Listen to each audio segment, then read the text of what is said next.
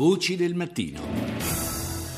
Il nostro percorso attraverso le notizie e i suoni dell'attualità internazionale stamani prende le mosse dal Medio Oriente. Sul New York Times il precipitare del quadro politico interno in Israele.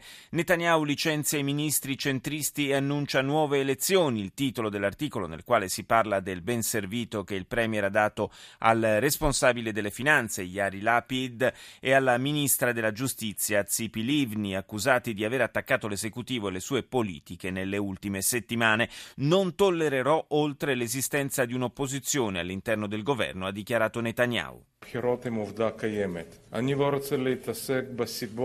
למה הגענו לזה, ואני עד הרגע הזה בטוח è la voce del ministro degli esteri, Lieberman, che dice di non voler entrare nel merito delle ragioni per cui si è arrivati al punto di ricorrere alle elezioni anticipate, ma sostiene che con altri comportamenti probabilmente questa crisi si sarebbe potuta evitare. Subito dopo le elezioni, afferma, formeremo un governo capace di affrontare tutte le sfide. Determinante nelle scorse settimane è stata la forzatura sulla legge che sancisce la natura ebraica dello Stato, una legge che ha incontrato molte resistenze resistenze anche all'interno dell'esecutivo.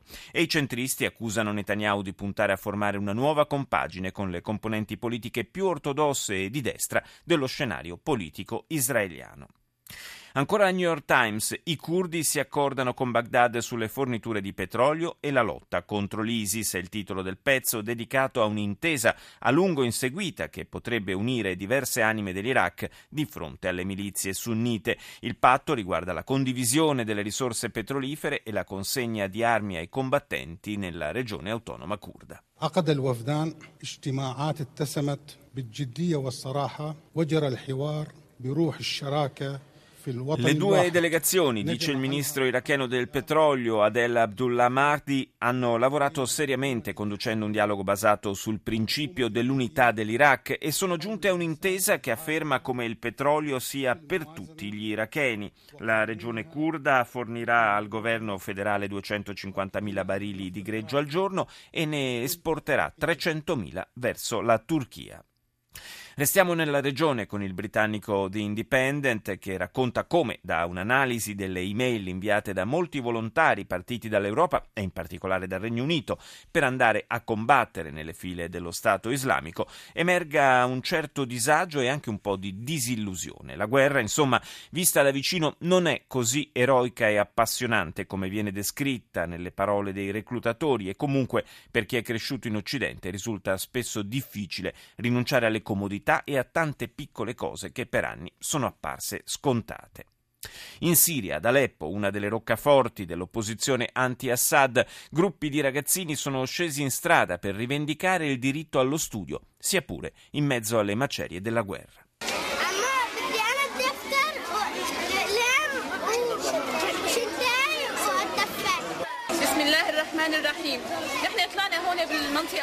Vorrei un computer, delle penne e una borsa. E vorrei essere al caldo, dice un bambino. E una donna gli fa eco dicendo siamo qui per protestare perché le scuole sono dimenticate, gli studenti hanno molto freddo e non hanno cartelle per i libri. Lasciamo ora il Medio Oriente e torniamo anche oggi a Hong Kong dove il capo del governo locale, Leung Chun-ying, ha ribadito e motivato il no alle richieste di maggiore democrazia avanzate dal movimento Occupy Central che da settimane manifesta in città. 一定系要根据基本法嘅规定同埋人大常委有关嘅决定，先至可以落实嘅。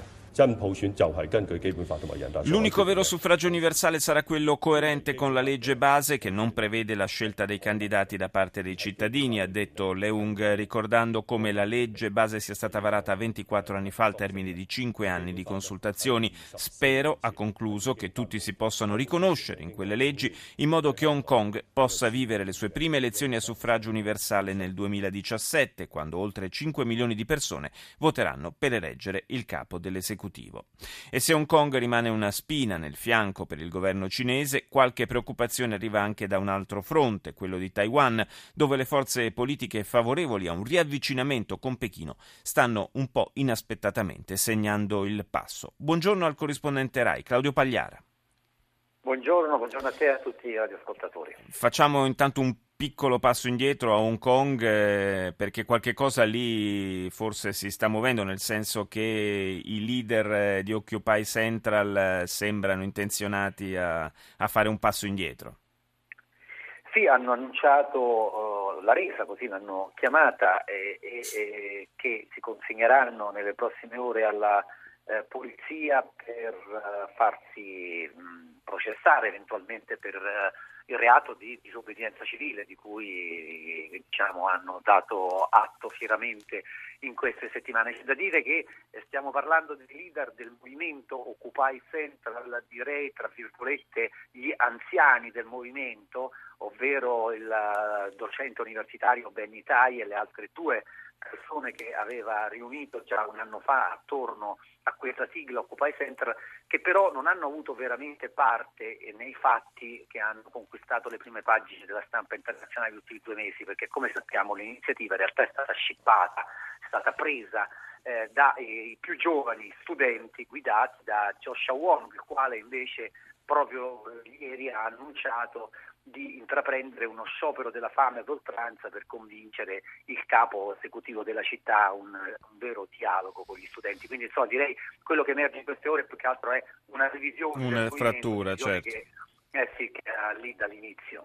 Quindi comunque eh, dobbiamo attendere gli sviluppi, ma è verosimile che eh, le manifestazioni, almeno per il momento, proseguano. Dicevamo di Taiwan, eh, lì è diciamo, un paese del quale si parla abbastanza poco. In passato è stato al centro anche delle cronache internazionali, ma negli ultimi tempi se ne parla davvero poco. Eh, era in corso un eh, lento processo di eh, riavvicinamento tra eh, Pechino e Taipei, un processo che adesso alcune, alcune diciamo una, una, una, svolta da parte degli elettori eh, di Taiwan potrebbe mettere in discussione. Sì, certamente eh, il Kuomintang, che è il partito che ha governato eh, Taiwan eh, praticamente in modo ininterrotto sin dalla fondazione dello Stato, ha preso una sconfitta storica in elezioni che sono elezioni amministrative, ma si è votato praticamente in tutte le municipalità di Taiwan. E le dimensioni di questa sconfitta che era la, la sconfitta era annunciata, ma le dimensioni sono state tali che eh, nelle prossime ore eh, il presidente eh, di Taiwan, eh, Ma, eh, rassegnerà le dimissioni eh, da capo del partito eh, e ha già annunciato eh, che si assume interamente la responsabilità di questa disfatta. All'origine mh, di, questa, di, questa, sconfitta ci sono ovviamente questioni interne eh, di Taiwan, ma eh, molti analisti mettono in luce anche le connessioni che interessano più la stampa internazionale in noi, ovvero la politica di apertura che Ma ha intrapreso da quando è diventato presidente sei anni fa, di apertura nei confronti della Cina. Come sappiamo la Cina, sin dai tempi degli anni 40 della guerra civile, rivendica la sovranità su Taiwan e, e, ma ha messo alle spalle eh, i, direi, i fantasmi del passato sì. dopo 60 più anni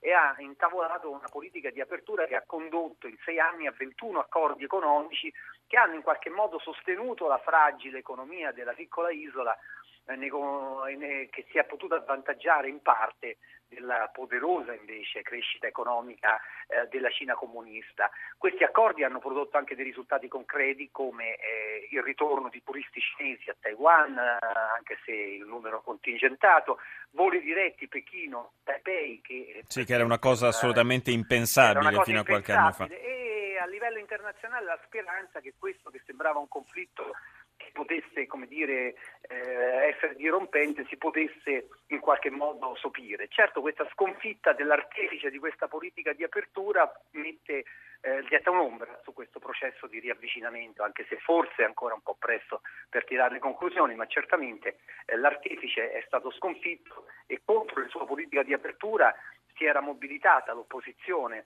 Ricordiamo che anche se se ne è parlato poco in Italia, eh, in primavera il Parlamento eh, di Taipei è stato occupato per tre settimane dai manifestanti, non l'esterno ma proprio l'interno, perché volevano impedire l'approvazione di una di queste leggi di cooperazione con Pachino. Quindi, quindi insomma, eh, delle, incognite, eh, delle, incognite, davvero si certo. aprono su questo fronte. Grazie mm. a Claudio Pagliara, corrispondente RAI da Pechino, per essere stato con noi.